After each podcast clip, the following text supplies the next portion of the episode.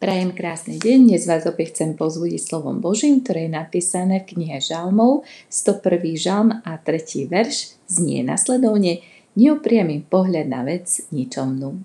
Amen. Milí priatelia, dnešné zamyslenie má názov pokušenie. Asi už každý z nás svojím spôsobom bojoval proti akému si pokušeniu. Ale podľahnuť pokušeniu nie je v dnešnej dobe vôbec problém. Asi s touto vestou každý e, bude teraz so mnou súhlasiť. Zoberte si taký internet. Koľko zaujímavostí sa tam dá nájsť? Hmm, asi veľa. Koľko informácií je zhromaždených v tej najväčšej knižnici sveta a dostať sa k ním nie je vôbec ťažké. Vy, ktorí máte deti v tom dorastovom veku, sú to naši pubertiaci alebo tínedžeri, alebo možno aj také menšie deti, veľmi radi surfujú na internete. Ale čo urobia rodičia, keď príde účet?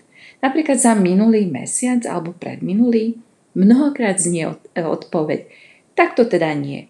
Odteraz budeš surfovať len raz do týždňa a len hodinu. Vaše prosíkanie možno nepomohlo a rodičia boli neoblomní.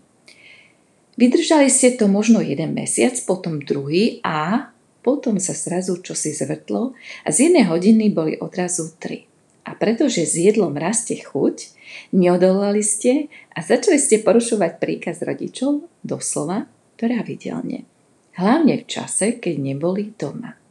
Lenže potom zase prišiel účet a bolo to opäť hrozné. Ubraniť sa pokušeniu nie je vôbec ľahké ani jednoduché. Zvlášť, keď ho už človek raz ochutnal.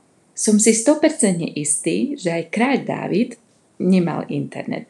Preto však vedel, čo je to pokušenie a vedel aj to, čo znamená podľahnuť žiaľ Bohu pokušeniu. Preto v žalme spieval Neupriamým pohľad na vec ničomnú. Kresťanský mysliteľ z 15. storočia Tomáš Kempenský napísal Pokušeniu najľahšie odoláš, ak ho nikdy nenecháš vstúpiť. Keď zaklope, nechaj ho stáť pred dverami. Múdra myšlienka, ale dobrá rada. Dávid podľahol pokušeniu, toho všetci dobre vieme. Jeden zakázaný pohľad ho dostal do problémov.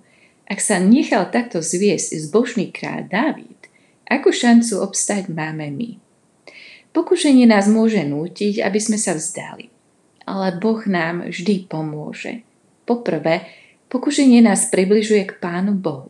Núti nás spoľahnúť sa na jeho pomoc, po druhé pomôže nám zbaviť sa pýchy a po tretie pomôže nám pochopiť tých, ktorí pokušeniu podľahli. Odhoďme naše masky nevšímavosti, všetci totiž s pokušením zápasíme.